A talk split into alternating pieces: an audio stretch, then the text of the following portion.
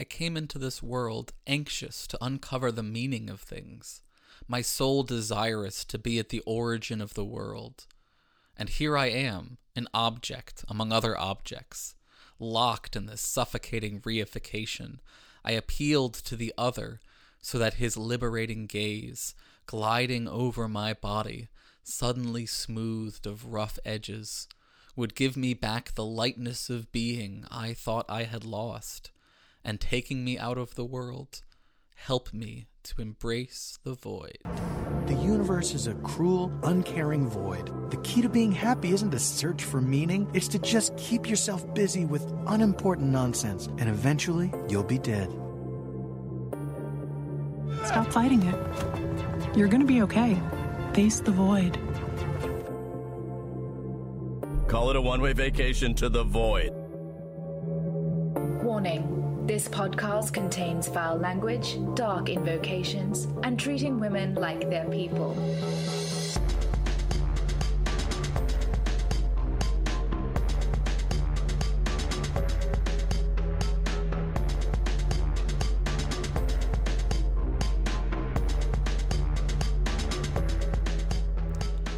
Welcome, friends, to episode 161 of Embrace the Void, where everything you're hearing is already years out of date. I am your host, Aaron, and this week we are discussing the role of critical race theory in diversity training. So, let's walk the walk. All life ends in death, which we, as a species, are cursed with knowing, resulting in. something. My guest this week is Casey Peterson, research and development electrical engineer at Sandina uh, sorry, sorry, Sandia, excuse me, National Laboratories, who took issue with the critical race theory based diversity training at the national labs. Casey, would you like to say hi to the void? Hello, everyone, and thank you, Aaron, for having me on. I appreciate it. I'm happy to have you on. You know, folks who listen to the show for a while will know that I really do try to have these conversations with people who I think I fairly strongly disagree with um, in ways that are uh, constructive and useful for everyone um, who is listening. Do you want to maybe start by giving your listeners a sense of where you're coming from personally and politically, some, in how you engage with these issues?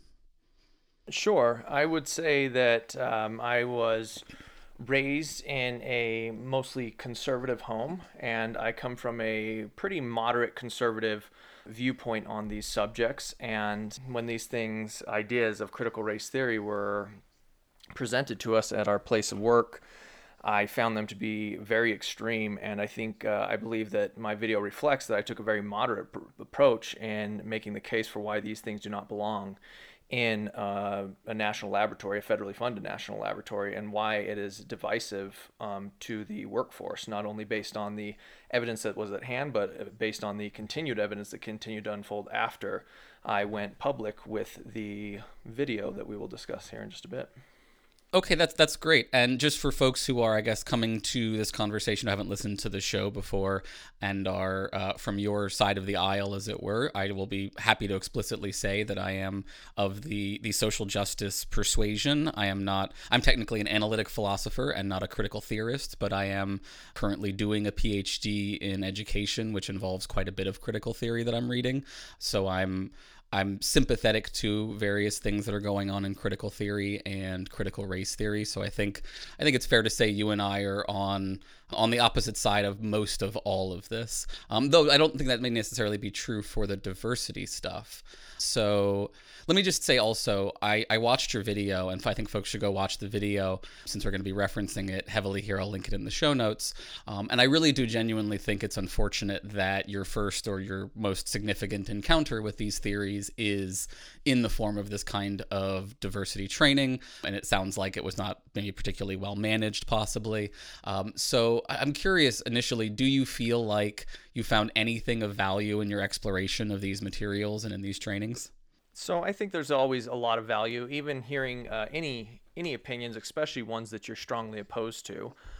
And these diversity trainings, it, just because I went to diversity training and I'm criticizing part of it, um, it is a large part of it because a lot of these trainings and these these conferences that we had over Skype and things like that were prefaced on critical race theory videos, but then much of the content inside of it, there was people that had a lot of good things to say inside of these diversity trainings that were not, I wouldn't even classify as critical race theory. There's uh, a lot of good diversity training that you can do outside of critical race theory.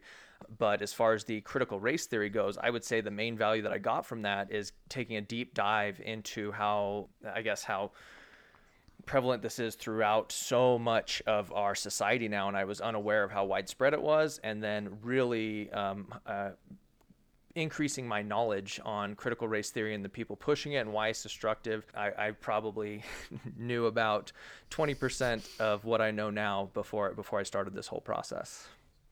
Okay, great. So I think this is valuable because I and others, I think, often have trouble getting a sense of what the scope of the criticism or the concern is in these kinds of situations. Like, are you saying that all diversity training is bad, or are you saying that diversity training based on critical race theory is bad? Are you saying that both diversity training, broadly speaking, and critical race theory are very bad? So, do you want to maybe just say real clear where your major concerns are in that way? Yes, I think diversity training can be absolutely great, and diversity in organizations is good. Everybody should feel extremely comfortable coming to work and being themselves at work and should not feel like they, they're being discriminated against for uh, based on things such as gender and race. I think critical race theory does the exact opposite of that. We have a lot of people feeling, despite whatever the intentions are, many people are feeling that critical race theory is racial discrimination and it's very demeaning, demoralizing, and it's very divisive for a workforce. So I think that you can have a lot of extremely good training done, and there is a lot of extremely good training done in organizations. But when you bring critical race theory into it, I think critical race theory is destructive and it has no place in any workplace in the United States. I think it's destructive to any workplace and it has no place in our schools. And I think that uh, even the most recent executive order by the administration is a fantastic representation of what critical race theory is and why it's destructive. They define it extremely clearly in there, and whoever wrote that deserves a lot of praise because I thought that was written extremely well. The um, executive order eliminating uh, critical race theory. Okay, good. So I definitely want to talk about that executive order, but I want to get a little clear on our terms a little bit here some first. And it sounds like you think that they gave a pretty good account of it. So it sounds like your concern is primarily with uh, critical race theory as a theory and the and then the implications that you feel like it has uh, in practice not just in the form of diversity training but in, in broader kinds of concerns. So i definitely want to work through some of those things. Before we dive into those details though i also there's one more piece of like table setting that i think was valuable. There's often a lot of talk around these issues having to do with it you know cancel culture or people feeling afraid to stand up. You have play, you know, put out a video uh, that is very critical of your employment. And I'm curious, have you received substantial repercussions as a result of your video? Yes, I would say substantial. Um, no, it could obviously be a lot worse. I thus far have not um, been fired from my place of work. They are working through some um, a ethics review and reviews on security clearances for myself and that is still ongoing and hopefully will be summed up here in the next couple weeks or, or month. It's going on longer than expected. As far as other repercussions, I guess the, the normal what you would expect everybody calling you a racist and uh, a sexist mm-hmm. and everything else, every other name in the in the book and then other than your you know unsubstantiated threats and things like that there, there's really no repercussions i would say that that surprised me from coming out with, uh, against critical race theory Okay. So, I mean, that might at least be a, a, positive thing in the sense that if people are concerned that anyone who speaks out about this is immediately fired or something, that sounds like. uh, there know, are people that certainly wanted to immediately fire me. If I was in a private sure. workplace, I would have definitely been fired without a doubt if I was pushing back on this at, uh, say, a place like Facebook. The fact that I am in the federal hmm. government, I deserve, uh, I benefit from certain extra protections, and that's why I could very confidently come out and speak against this. And even though I knew that like this really does mess up mess up my career progression, guaranteed my career progression at Sandia National Laboratories will be vastly limited just based on the promotions process that's in place. And even if 50% of the people strongly disagree with me, or even if it was 25% of the people, is going to make it extremely hard to advance professionally. So I was aware of what could possibly happen going into that and if I had been at a private private uh, company, I would have done the exact same thing if our private company had been as important to national security as Sandia National Laboratories was. It was not a fa- um, me putting out this video. Essentially, Sandia National Laboratories, for background, is uh, Sandia National Laboratories is a national research and development laboratory. We work on some of the nation's most difficult and sensitive problems. Uh, Sandia employs over 16,000 employees and contractors, I believe, currently. At least that's how many the uh, email I sent out. That's how many employees and contractors it went out to with Sandia.gov emails. And the it wasn't a fact of me thinking that I needed to do this or wanted to do this.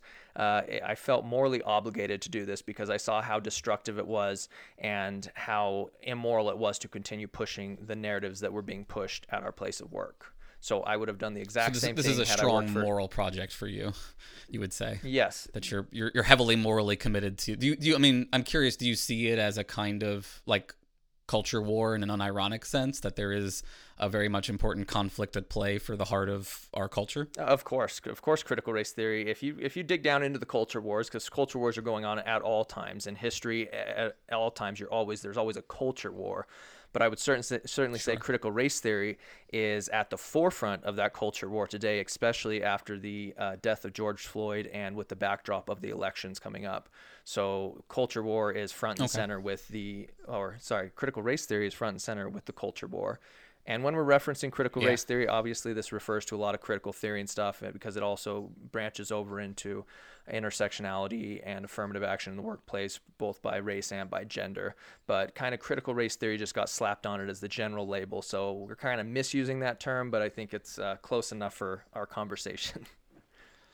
Sure, or critical theory or critical studies, I think, Yes. are terms that we've talked about on the show previously. Now, you you mentioned about your um, promotions, and I just want to, for fairness, say that is a that is an untestable, unfalsifiable claim eh, for the most part. I would say, in the sense that you know we can't know here and now what the effects will actually be for your career in that eh, like and, and certainly reasonable that because I asked you, do you, have you experienced substantial repercussions? If you to talk about you know potential substantial future repercussions, but I think something we can agree on that you that you got at there, which is you as a federal employee have different protections than employees in the private sector, and a lot of folks on the left who've been very critical of sort of the commodifying of of wokeness in capitalist culture have argued that the solution here is not get rid of critical race theory, but instead strengthen employer pr- employee protections against being fired, you know, sort of summarily in these, you know, so rollbacks on right to work kinds of um, systems. What do you think about that as a as a way to address this problem? so I think that will never address the the issue, and I'm going to push back on you a little bit because you say I'm not going to suffer repercussions um, for, for promotions and things, and yes, you could say I couldn't prove that, but the fact is I've been contacted by many individuals in Sandia who have spoken out against this to their managers and been kind of the um, uh, the the piece of sand in the uh, the wheel or whatever you want to call it that is pushing back against these things and um, this might be somewhere we disagree with the uh, culture, but if somebody is in management, um, and this is, uh, I'll, I'll just go ahead and use our company. If someone's in management or company and they are of a conservative, a libertarian, or a apolitical mindset, and somebody comes up and strongly disagrees with them politically and starts pushing, let's just say, critical race theory or other strong political views that they're doing it within policy, when they come up for, for promotion, it's a lot um, it's a lot more common in the culture for these ideas to say i'm going to separate their ideas from their ethic and judge them solely based on their performance but what we're seeing How do, how do you know that? just based on the feedback from individuals that have gone through the same thing and told me what to expect Would you would you forward. call that anecdotal evidence though? Yeah, certainly it's anecdotal, right? Because if I if this this is something that we go back and forth all day, anecdotal evidence is garbage, and we, we could go back and forth on this subject. So I'll just give you the. Oh, um, I'm, I mean, I don't, I don't undervalue anecdotal evidence. I just know that you are very critical of the use of anecdotal evidence. Yes, I just anecdotal to evidence in highlight the- that this is that this isn't a clear example of anecdotal evidence. It yes, seems like. definitely, and anecdotal evidence in the absence of data to support that, it, it can kind of be dismissed outright. So when I'm saying this, this is this is almost a useless part of the conversation because I, I can't back it up with exact data, but I'll, I'll just tell you the perception that people might watch out for. And a lot of um, people on my side would agree with this. There's a reason people were so absolutely terrified to speak out about this. And even people were setting up, you know, um, private emails through encrypted email and setting up a, you know, anonymous name under that email and then emailing me. And not only that, it's doing two factor authentication, getting a, uh, a universally unique identifier and sending it to me and having the, me send it to them through another encrypted method just to verify that they were sending it to the right person before they even talked to me. And then we even had a okay. couple individuals delete their email after this. This is a culture that has been created around but speaking of, co- of course, this that. is a this, right. But of course, this could be a culture created by a potential overreaction and over concern to this material. I'm not saying that it necessarily is. I'm saying the objection here would be pointing to people engaging in conspiracy theory minded behavior doesn't necessarily prove that there's a conspiracy that, that is actually enacted against them. Correct. So let me, let me just ask you though, just, I just want to get your thought on that other part of my uh, question, which was, shouldn't we, I mean, like, couldn't it be the case that the, the major issue here is not ju- you know maybe not just and we'll talk about critical race theory but not just critical race theory but the fact that employees are generally in such a precarious position where they can be fired without cause and that that should be something that we should all be in favor of addressing as a way to protect from all sorts of uh, unjust firings including based on you know speaking truth to power uh, possibly, you get into dicey territory there when you start limiting the, the powers in private private companies. Um, when you start obviously I, I'm I'm get very leery about that, but I think it's a very small problem in comparison to critical race theory. Um, being pushed into place of work. I do not think critical race theory is uniting in any way, and I don't think it's beneficial in any way. I think it's based on vastly based on lies, and uh, okay. mm-hmm. you have a lot of evidence that the minute you dig into it, it can't withstand the least bit of scrutiny. So if okay. if the claims behind critical race um, theory were were true, then obviously a lot of the actions taken by critical race theorists, um, and I, I, kind of use that umbrella about a lot of actions taken by those that are frustrated with the current state of the United States and a lot of even rioting and looting things like that could be considered even justified. But the fact is, it is not based based on fact and does not withstand scrutiny.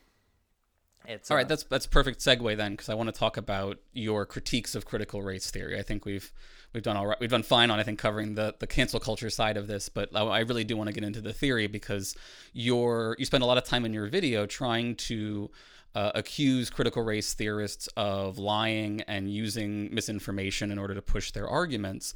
Um, and I think I think that's a pretty. It's a. I mean, like it's probably true that there are some individuals. I mean, it's almost certainly true that somewhere within the critical race theory movement there are bad actors. But it seems like a. It seems false to say that that represents critical race theory uh, writ large. And so uh, let's dive into some of your claims here. You push back pretty heavily in the video on narratives around systemic racism and white privilege.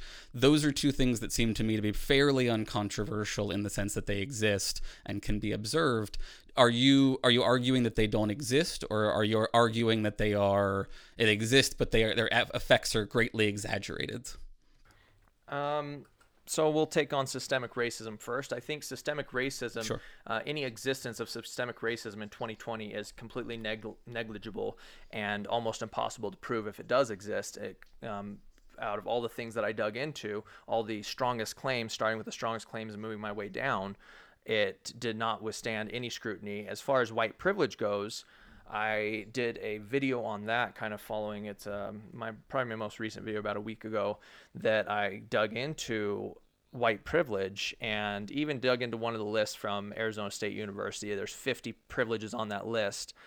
And if all of mm-hmm. them were true, I would say, oh, wow, white privilege is pretty uh, substantial, right? It, it, could explain a lot of disparities in the United States.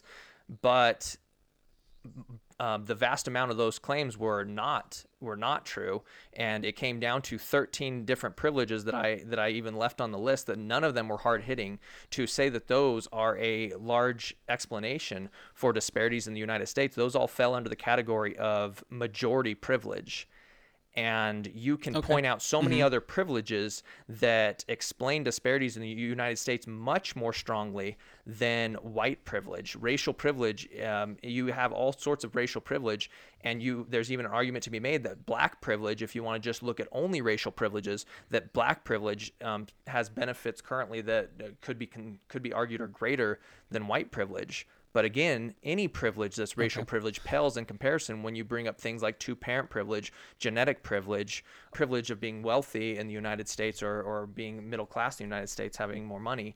There's so many more things uh, that contribute to your outcomes, including your culture, personal decisions, you, where you grow up geographically.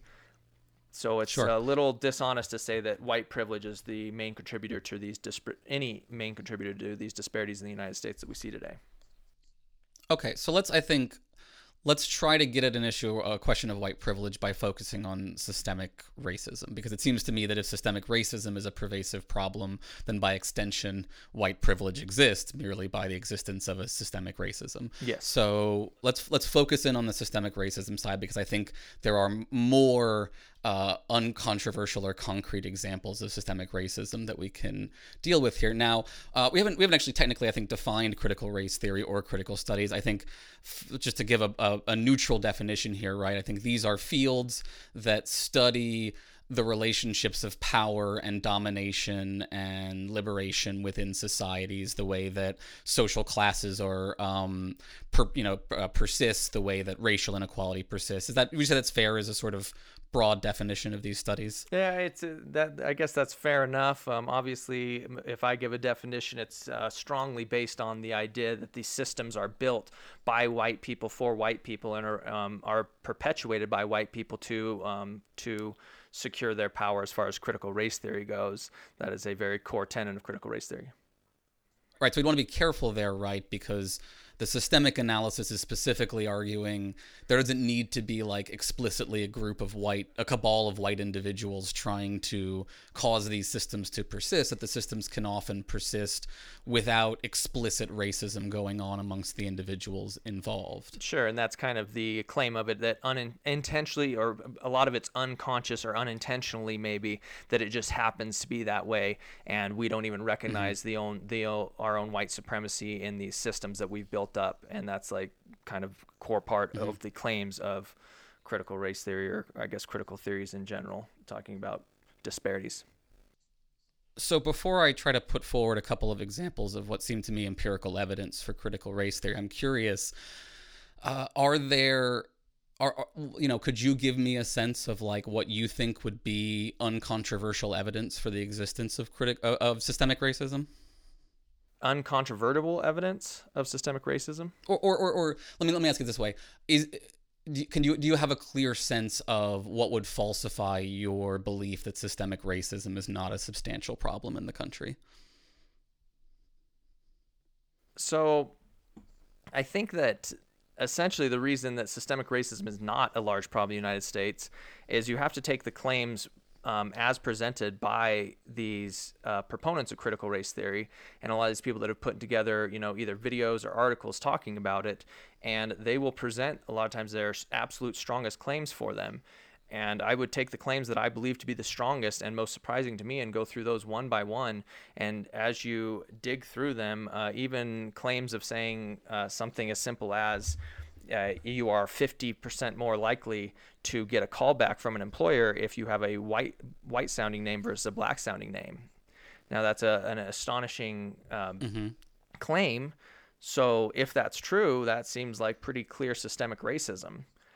And that is a study that is quoted again and again for uh, in these sources that claim critical race theory uh, claim that systemic racism exists in the United States. But when you dig into it, you find it's much more nuanced than that. And there's many many studies um, that are completely either debunking that or conflicting with it, showing a much smaller amount of, of systemic racism if it, um, or discrimination based on names.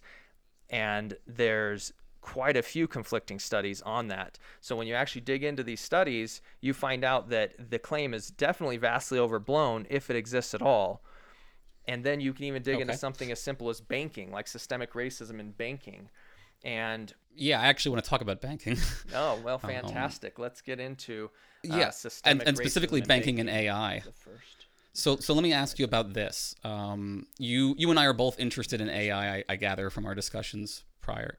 There, one one example that I, I often come across and point to when I'm discussing these issues in my AI ethics class or in, um, you know, critical theory classes is the way that algorithms can be racially biased and engage and, and effectively reproduce uh, systemic racism in the form of a, a seemingly objective algorithmic system. And a, a, major example of this would be loan or mortgage algorithms. I'm curious, do you would you acknowledge that these kinds of algorithms that currently exist in the world pose a substantial risk of systemic racism and that there is at least some evidence that their application in the world is reinforcing systemic inequality in this way? Um, so I would strongly disagree with that. I think AI obviously poses a big threat to the United States for different reasons. Uh, as far as our social media goes and who's in control of that AI and what the op- uh, algorithms are being optimized for. And obviously, we're talking about AI as the uh, low level of AI that that we have, and the low level of AI is just not the artificial intelligence that continues to teach itself and get stronger and make jumps in reasoning. So we're just talking about low level AI. Uh, in banking, the data does not. Oh no, I'm support... talking about learning AI. What's that?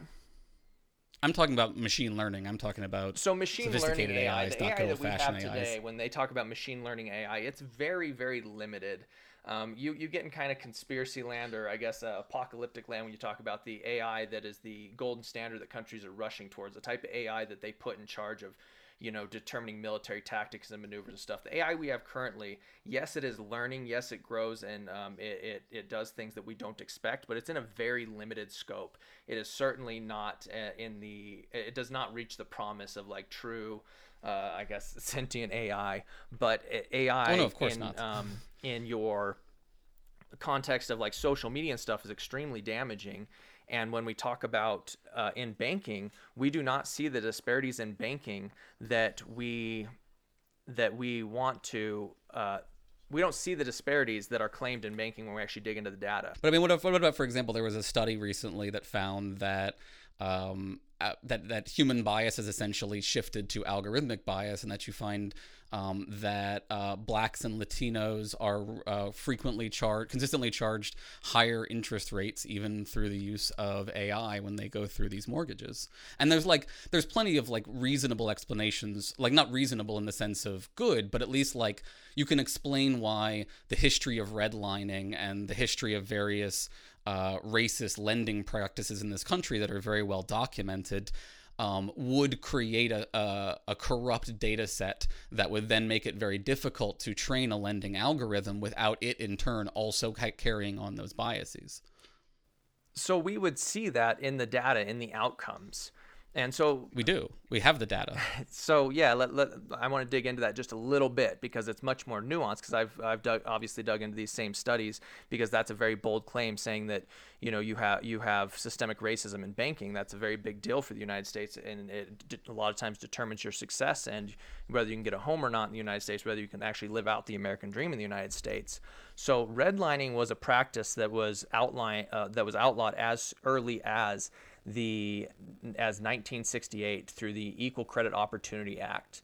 Additionally, um, discrimination in banking was um, pushed out further in, in law, entrenched in law even more, or pushed out of law even more, saying uh, through the Home Mortgage Disclosure Act of 1975 and again uh, the Community Reinvestment Act of 2011.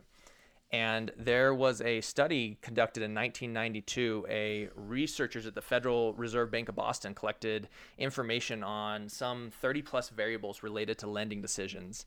And they found that virtually all differences in denial rates were explainable by those var- variables. And again, a 1997 reanalysis of that research found that black owned banks were lending to white owned businesses at higher rates than they were lending to black owned businesses, indicating that those same variables were in play and not racism. Uh, additionally, we so, see that Asians receive um, that the Asians' denial rate is nearly half that of white Americans. And you can't say that. Okay, so here's here's a problem here. I, I think, and I want to I want to just I want to make this make sure this is going to be like a dialogue because I, I know that Yes. you have a lot of statistics to back up your views as well. But I want to point to a problem here, right? I pointed to a specific case of algorithmic bias within banking, which I think there is substantial data that suggests that algorithmic bias exists in banking.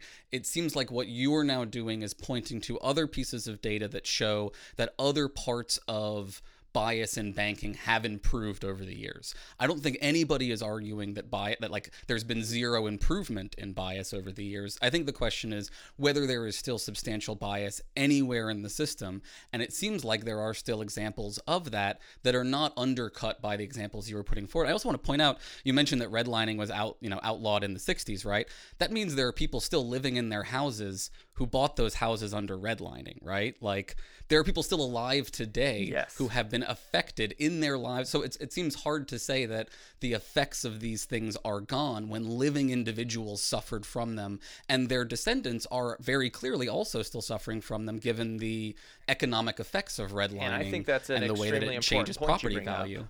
Because we can define, um, obviously, there's multiple facets to defining what systemic racism is. But when we still, when you bring up the fact that are um, African Americans feeling the effects of systemic racism today, even if you say you've eliminated all the barriers of systemic racism, that is obviously true.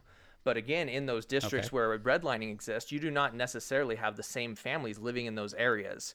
When you become wealthy, you typically move out of poor, poor, lower income areas. So to say that we go back this in the '60s and we go look at those neighborhoods, we're going to find the the same individuals living in those neighborhoods.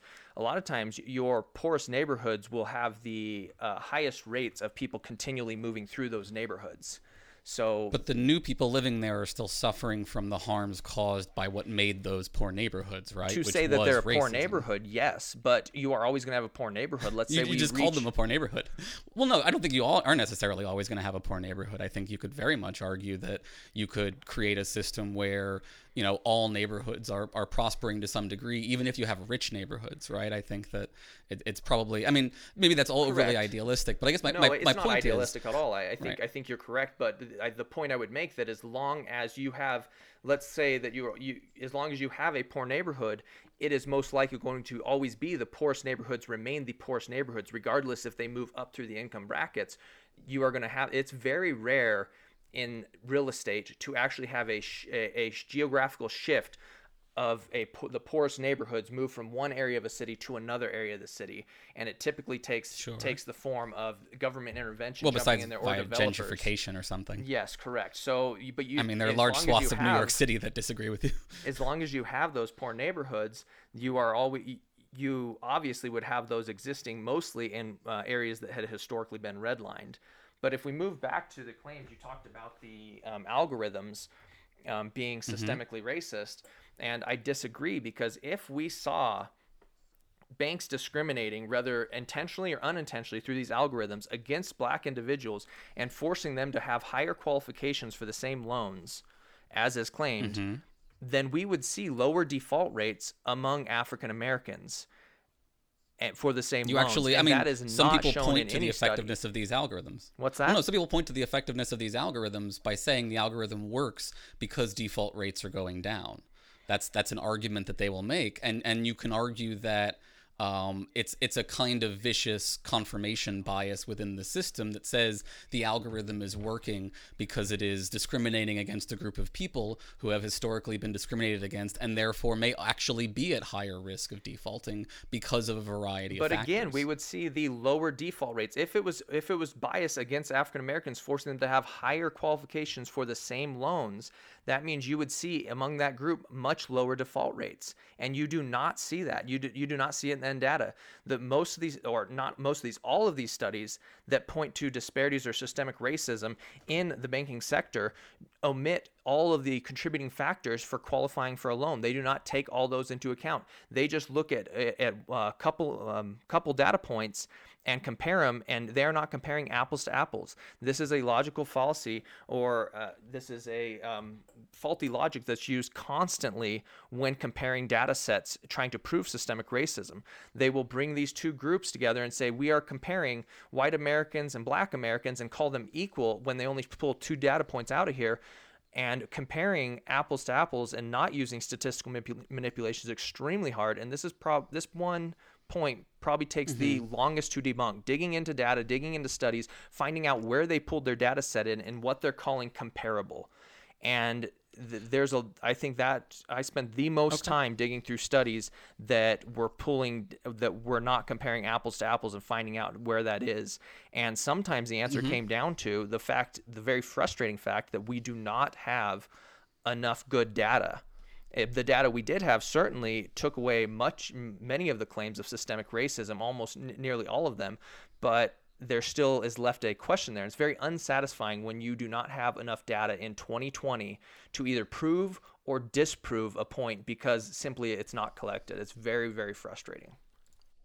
Yeah, I agree with you. It's a, a huge problem, and I actually think uh, some people have made some good arguments that the reason these problems persist also is because of systemic racism. That it makes it easier to hide systemic racism when you have inaccurate data. People can point to the absence of data and say, "Well, we just don't know." Um, so let me let me point to another example of this, um, and let's because I think this is a to me, as far as I can find, the closest anyone has like like a really good example of someone doing what it seems like you want them to be doing. So I'm curious if this still doesn't meet your sort of criteria for being evidence of systemic racism. So um, you mentioned in your in your video that you don't think that racism is a public health crisis. Um, you're probably familiar that uh, there's been a fair bit of evidence that suggests that there are substantial racial disparities within COVID pandemic um, outcomes. And I'm curious, do you feel like that is also not proof of systemic racism? No, it's definitely it's definitely not. If you're going to say that um, it, that your outcomes, this is a continued problem that's that's used, well, saying that okay. that Good. your outcome, uh, if if a disparity exists, therefore it has to be systemic racism. Obviously, um, this is a this is a logical fallacy where the opposite is true. If systemic racism and white privilege existed and were prevalent, obviously disparities would exist. Therefore, if disparities exist, then white privilege and systemic racism must be the cause. You have to yeah, eliminate. You have to make such. Fallacy. Yeah, you have to make such a huge jump in reasoning to to believe that. And with COVID nineteen, there are so many factors contributing to that, genetic factors that have been proven in, in, studies now, because this is obviously being researched very strongly to find out why this is and what they can do to um, help mm-hmm. uh, the the hardest hit communities, and that that would be huge. And if it was simply the answer was uh, healthcare providers are racist or that, that their their infrastructure is so poor, their their hospitals are so bad that they couldn't that they're just killing black people right and left that would be eh, that would be absolutely atrocious. And you would have to point that out but that's not what we're finding. We're finding that the genetic con- contributions to how hard a community is hit by covid-19 are, are huge. They, they, it's a very big deal so, and you have a lot of people in the yeah. african american community even living in wealthier neighborhoods that are hit much harder. And you can't say they so have the here, same here's facilities. the thing. yes I actually I sent you a study before we chatted that appears to argue the exact opposite. That appears to use the most up-to-date data to say if you control for poverty, if you control for geography, if you control for access to healthcare, if you control for all of these factors that are used often as alternative explanations to race, which is a, a, weird argument in itself, in that many of those factors, one would argue, are racially related. Um, you still find that people of color, and especially young people of color, are suffering disproportionately in their outcomes. So that seems to be a study. This is on VoxEU. I'll link it in the show notes. That seems to do exactly what you want it to do. It controls for all of the other factors. It isn't just saying any disparity is necessarily proof of race, right? It's showing that it's not proof. It's not evidence of other kinds of uh, causes. Doesn't that meet your criteria? So I once again, you obviously sent that to me right before the show, and I had already I had already looked into the COVID. I, I, had dug into systemic racism on healthcare, and that's one of the claims that I had dug into. And so I guess I um, a lot of their claims that they they are putting in there, I'm I'm disagreeing with and without um, you know how long it takes to dive into a study to a study deeply and that's something that, that i'm definitely going to dive into more um, talking about you know multi-generational households and, and additionally personal decisions in healthcare talking about how um, you interact with your own healthcare providers how soon you're um, you know culturally like if is there a difference Uh-huh. of when they show up and like what is what are they comparing i will tell you right so, now so let's say that yeah. one one point that I want to make is that out of all the different areas that I, I addressed, um, I have my video. I focused on systemic racism and policing.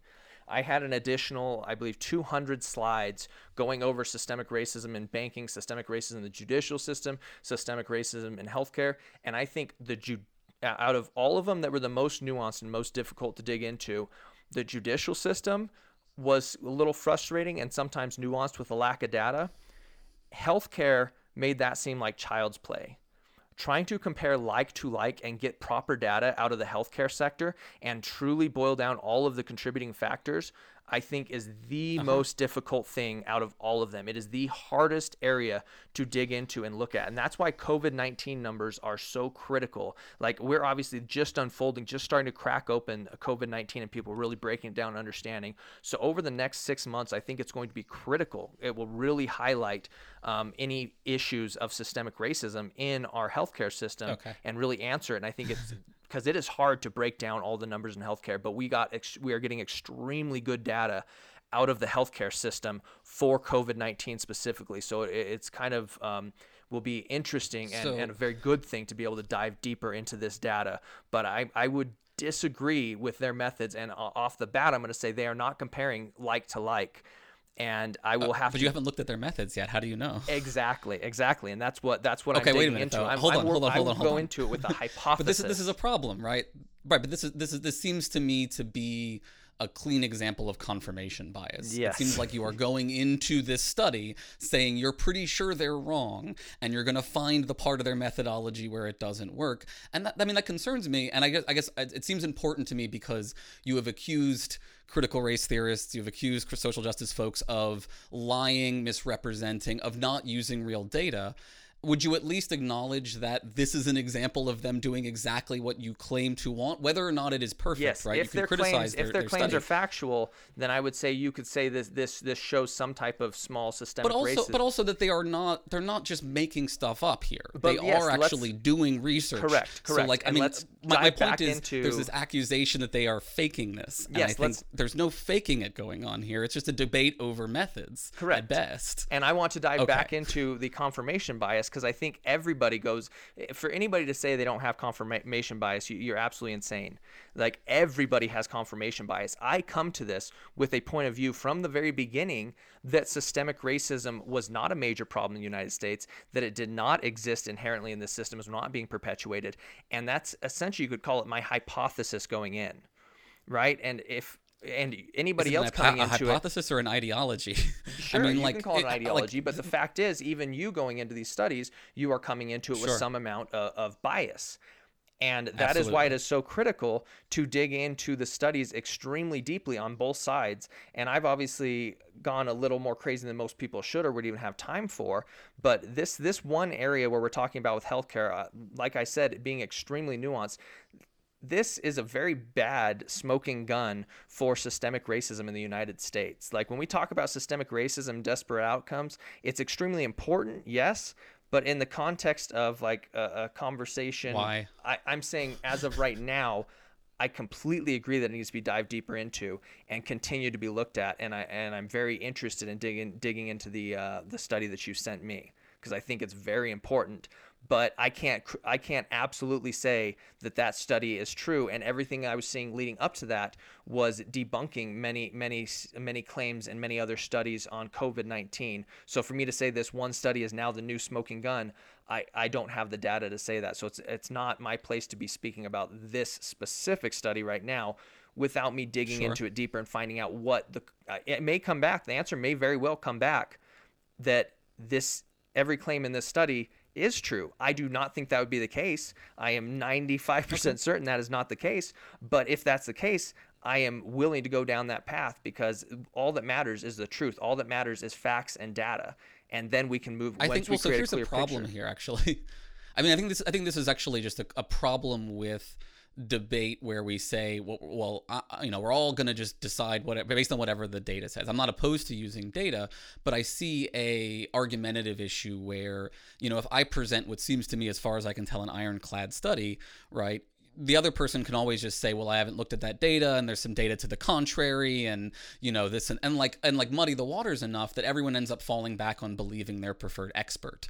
So Yes, I worry but- but about this sort of let's also- fetishizing of the data. I mean, we have to be fair here. If I bring, if I send you a, a study right before Sure. the show that shows you that that Sure. makes a bunch of claims, and I say this study is absolutely ironclad, you know, that that's kind of a um, an unfair claim. Oh yeah, and I don't I don't know that this study is ironclad at all. Yes, I mean, so I mean just very I'm saying. I'm broadly, saying there's this a, is extremely Mm-hmm. Nuanced.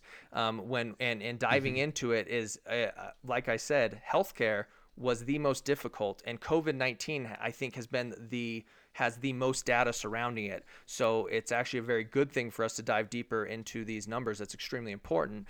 But diving into Uh-huh. the th- to claims of systemic racism behind banking, I found banking to be a, a- um, one of the easier ones to deal with.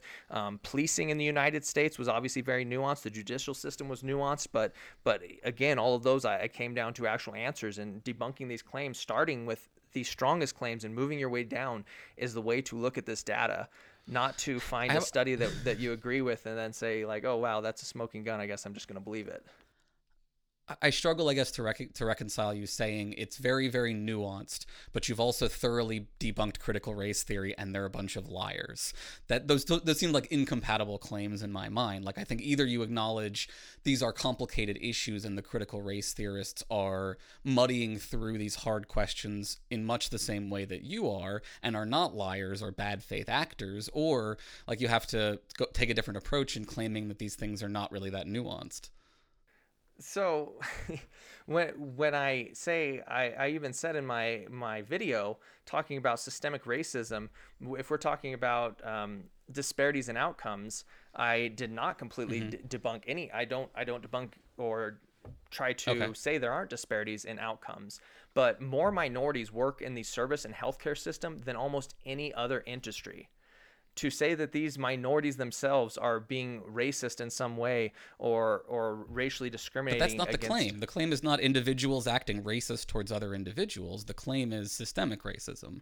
Yes, but in the system, I'm saying that you have more minorities working in that system than than say Sure. let, let's say the judicial system or any of these other systems we're claiming. It's just important to point that out.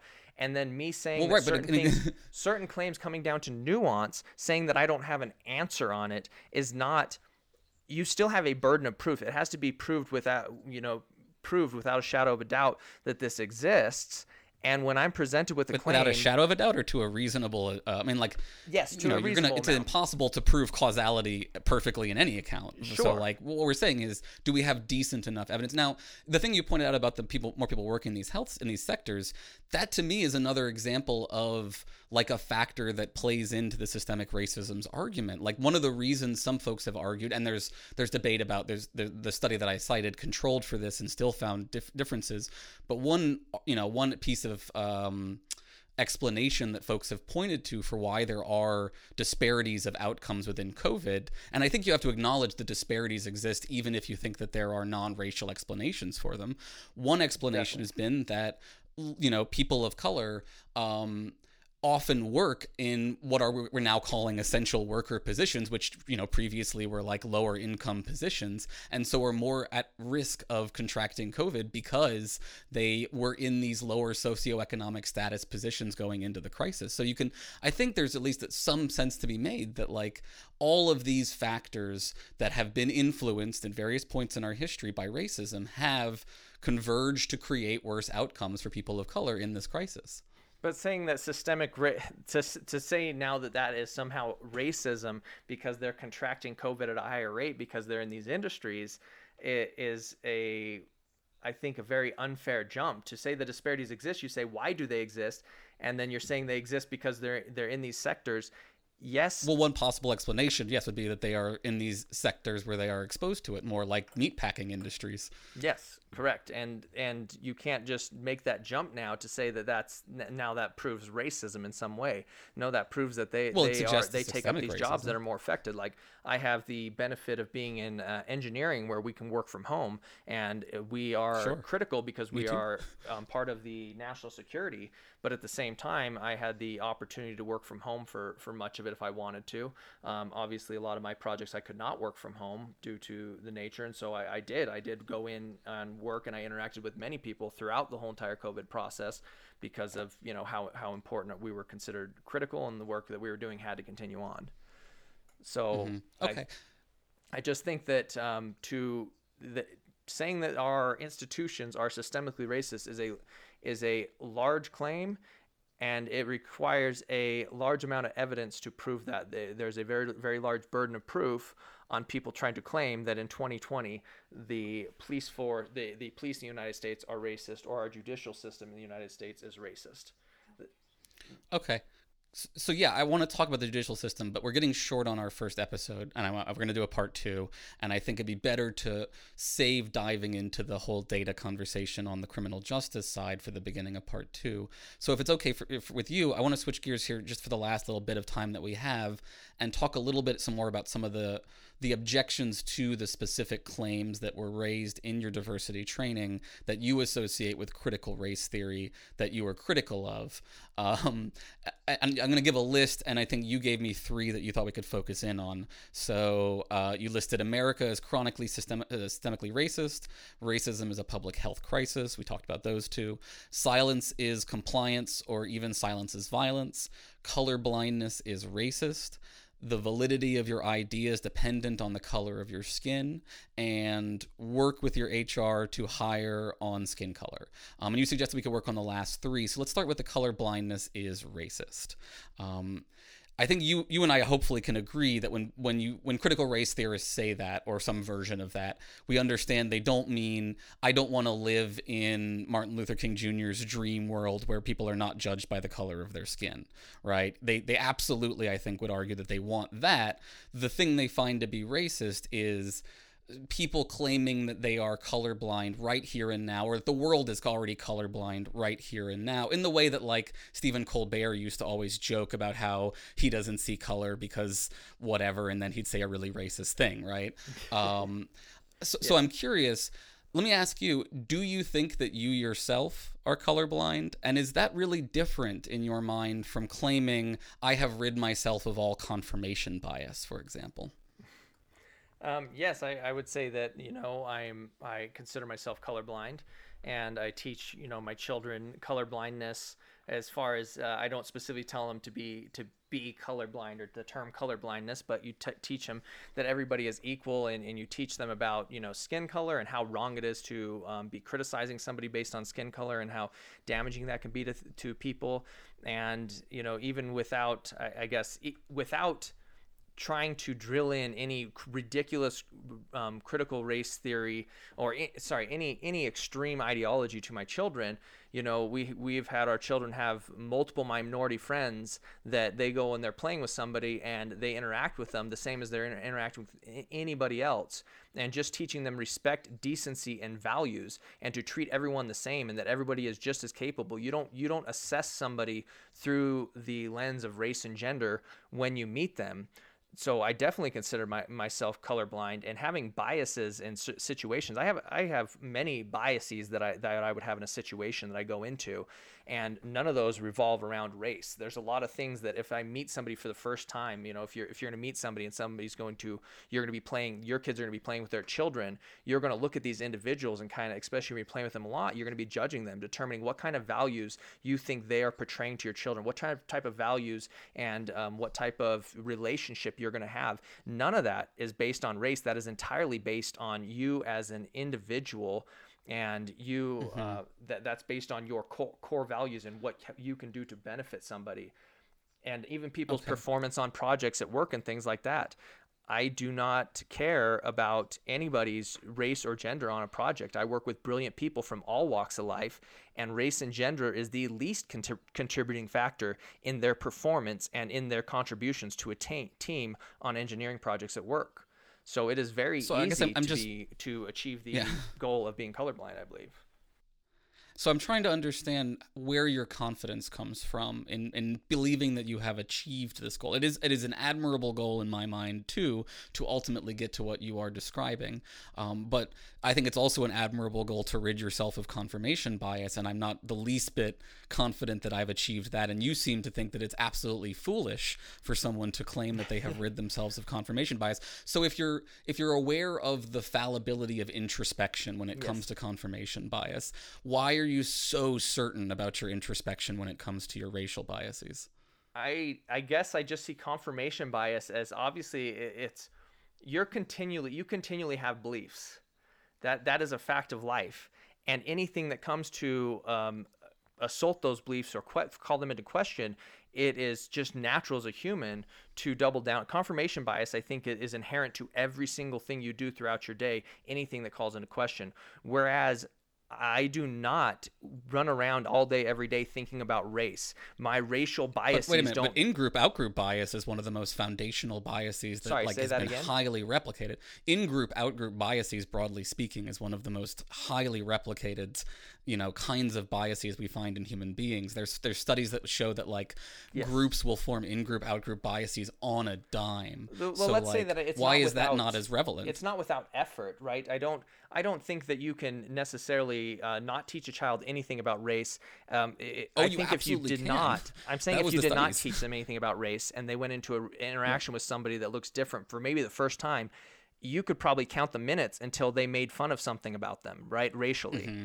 And mm-hmm. so okay, I think sorry, that I you certainly have a base of uh, core values and and knowledge and uh, idea um, uh, values and ethics that you use in these interactions but after that is established mm-hmm. it is pretty concrete. After you, after you make those realizations and and are very sure in who you are and what how important race is or, or better yet how unimportant race is in, in these individuals and how to look at somebody as as individuals regardless of who they are regardless of you know disabilities race gender whatever it may be that is much easier to combat. That doesn't even compare anywhere close to confirmation bias that you're constantly battling every day I don't walk into. I'm just not sure on why you can claim that. I mean, like, I, I, understand that you want it to be the case that they're substantially different. I'm just not seeing a salient difference. I between, don't see like, why is it difficult. the case that I don't walk into a group of uh, if I if I walk into a group But that could just be your of bias, African right? Like- Americans, um, African Americans that are talking to each other. I don't walk into that group and start going to myself, "Oh my gosh, this is so weird. This is like um, in." The book White Fragility, she talks about um, walking walking in these groups of African Americans and her feelings and how how much she struggled with this. And both my wife and I are just um, reading this and just blown away that this is her this is her reaction to this because I'm like this is literally Mm-hmm. never my reaction. I, I interacted with you know people from all walks of life and throughout my army experience in the army infantry and everything like that. And I don't go into these a- interactions feeling uncomfortable. Even going into these interactions, sometimes you walk in there and they're talking about things in a culturally different way, and that's not a bad thing. Mm-hmm. That's a beneficial thing. You need to, I guess, maybe change the way you're looking at these interactions and changing the way you're looking at these individuals because them talking in a different way and communicating Mm-hmm. is like extremely um, I guess uh, interesting and unique and, and when you have conversations with individuals that are diverse it can bring very interesting perspectives on things. Like I, I, never shy away from very controversial conversations in these group settings. A lot of people feel very uncomfortable talking about this stuff, but this is the best place for you to talk about things where you're going to vehemently disagree and have you know um, strong feelings being brought up on one side or the other because this is where you're getting some very interesting unique perspectives where they may have came, come from a different walk of life from you so i don't I so you think that it's actually valuable to get different perspectives from different racial backgrounds? Yes, Do you think that on the like you can learn different things from different people from different racial backgrounds? oh definitely I, I ask because you you criticized the um, the the videos in your video. You criticize them for suggesting that we should encourage the hiring of more people of color as educators, for example, in communities where a lot of the students are people of color. Can you maybe at least understand where that principle is now coming from in the sense of like thinking that there could be some value in them having an experience of something other than all white teachers? Um, Yeah. So uh, let's say I can see the value. I'm going to come back to this in one second. But first, I, I want to say that race is not the biggest factor in your um, having a diverse point of view and getting like your culture plays a huge factor. I I've, I've worked with, you know, British soldiers, Canadian shol- soldiers. I've worked with soldiers in the Middle East. You talk to different cultural backgrounds. And obviously, there's many people that are African American that come from a very similar cultural background to myself. You know, me talking to them, I don't get a very Sure. diverse I'm not saying that them. any of these groups are monoliths at all. I wouldn't. No, I wouldn't no. suggest that. I was simply pointing out that like. Uh, it does seem like there are cases where you know the source of the information can But- have some effect I want to point out and, and like relevance. let's let's bring this back to um, uh, a lot of times it's brought up that in, in engineering you, you diversity of a group benefits the outcome like you get more a better product in the end when you diversify the group and these studies a lot mm-hmm. of times are pointed to saying this is why we need affirmative action right this is benefiting the company mm-hmm. and I don't care if it benefits the company. Like, let's go ahead and say, just for the sake of argument, this is obviously ridiculous, but let's say there's a study that comes out that's extremely reputable that says white male groups, an all white male engineering team of, you know, they d- assessed them, and the all white male team is vastly more effective for whatever reason, 50% more productive because of that. Does that mean all of a sudden we now need to start looking and digging into um, making our teams looking at our teams making the all white male as much as we can in engineering. That is a ridiculous. So you prioritize the ethics over the outcome in that situation. Exactly. It, it is racial discrimination no matter how you cut it, no matter how you look at it. And you may like the outcome. I don't care if you like the outcome. If the input is racial discrimination, then that is absolutely wrong wherever it is practiced. And that's why we have made it illegal in the United States in so many different ways. Just because you have a beneficial outcome does not mean you get to be racist. And that uh, racism me, um, flows both directions. Let me let me ask you one more question, and then we'll, we'll take a break, and we can come back for our part two, just to wrap up this this confirmation bias conversation. Um, you you put a lot of weight on data, it seems like, and on studies. You you are willing to acknowledge that like they may have information that your introspection is failing to achieve. If you really did see a genuinely ironclad study, or let, let's say a meta analysis, not just one study, but like a study of studies that found that you really can't be colorblind. Like you've there, there's just there's really strong evidence that you can get better at it, but you can never fully rid yourself of these biases. Would that soften your confidence about your own personal colorblindness? Um, I, I guess I would have to, um, uh, if if absolutely they proved it to me through data and that I, I agreed with th- their assessment and could see that, I, I certainly think a lot of people fail to be colorblind. I'm not saying that every single person is is perfect, and I think something like critical race theory takes a an idea like colorblind, somebody that considers themselves colorblind, it stabs a wedge in that and absolutely destroys that colorblindness they might have had. We even had individuals in the group um, at Sandia, I did a video following up. Somebody emailed me talking about their team cohesion.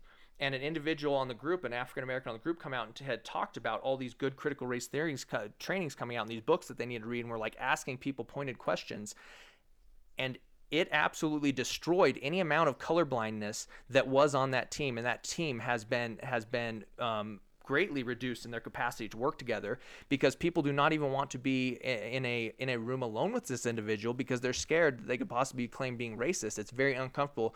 They're never going to How have a is that different conversation from a woman race. bringing up issues about sexual harassment and then men saying they don't want to be in a room alone with her because they're afraid of being accused of sexual harassment? you could say that and there- has been um, i mean depending on the situation if i was at work and somebody came up and that happened right my first question is obviously like uh, this guy's saying it didn't happen is that true? What's the whole story? And then if there's if that's called into question that's going to be a natural human reaction to that. If this uh, if they were just alone in a room and this you know it's somebody that i knew personally we know false claims of that happen um, uh, from time to time and if that's if, if that's Okay, what I so believe, or I believe it's a possibility. Sexual harassment training? What's that? I mean, like, sexual harassment training is controversial.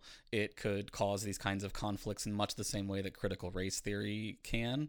Should we get rid of, like, sexual harassment training and tell people that they shouldn't talk about not, these, those kinds of I issues mean, either? I'm at, I'm at work. I work around females. I work in- in rooms sometimes alone with only me, me and another female, and it is not an issue.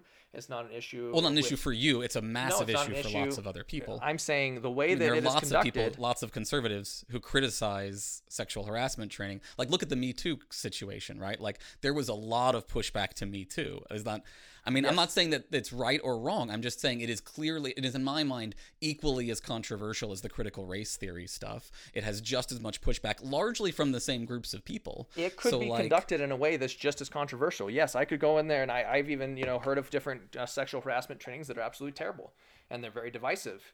And if you create a culture Mm-hmm. where somebody can be accused of sexual harassment and without evidence completely lose their job, if that was happening at my own company, um, like I've heard of it happening at other companies, yes, I would make sure that I was not in the room alone with another female. That is just you know beneficial to me because you have situations where somebody had been upset about another comment someone made, maybe even politically they hear me talking about a subject, especially you know now that I'm that I'm more of a I I guess a public figure in the eyes of people at Sandia and people know what I believe. So if it, if I believe it's possible that somebody is going to make those false claims, of course I'm going to try to protect myself. But uh, divi- the critical race theory training, coming back to that, it is very damaging. Like there is a way that we can we can perform uh, diversity trainings that are very beneficial and very cohesive. And in the past, our company has. That's why I know it works.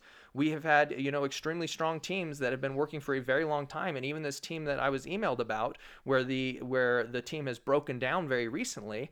In the past, they have been performing amazingly together, and this individual had worked with you know multiple different African Americans. But now it's like there's a they they just um, Sandia National Laboratories just put an elephant in the room that was never there before.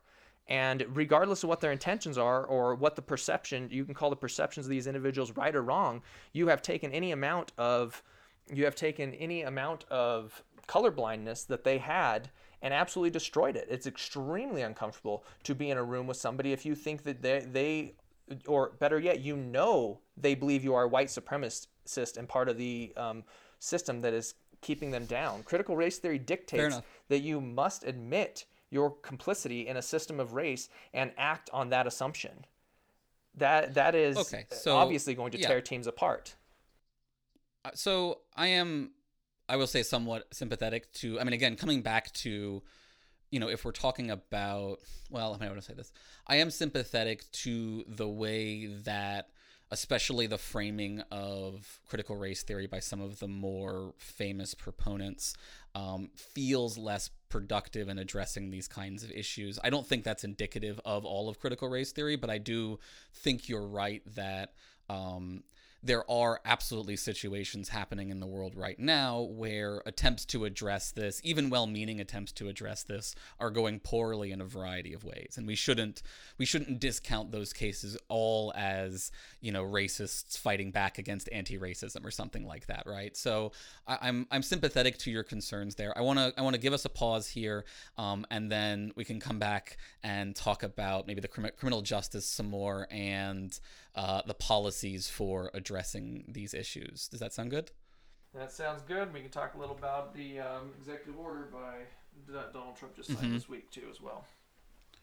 Yeah, absolutely. Sounds great. So uh, we will see all y'all folks back next week for the, the conclusion. As a human, I was ill equipped to thank you. But as myself, you have my everlasting gratitude. As always, I'd like to thank our listeners and patrons who make the show possible. We've got quite a few new patrons recently, so I'd like to thank Rambo Billy, Matthew Brown, former internet spaceship politician, Jess Abels, Luis Fernando Rodriguez, Nestor Buen, Intellectual Darkwave, Curdy, Rinthrin, uh, and Grant Godso. And as always, thanks to our $20 tier Duke patrons, blacknonbelievers.com, blacknonbelievers.com, blacknonbelievers.com, Chad T, Jesse Rabinowitz, and Brenda Goodman. And our newest $20 patron, Patrick. Thank you very much.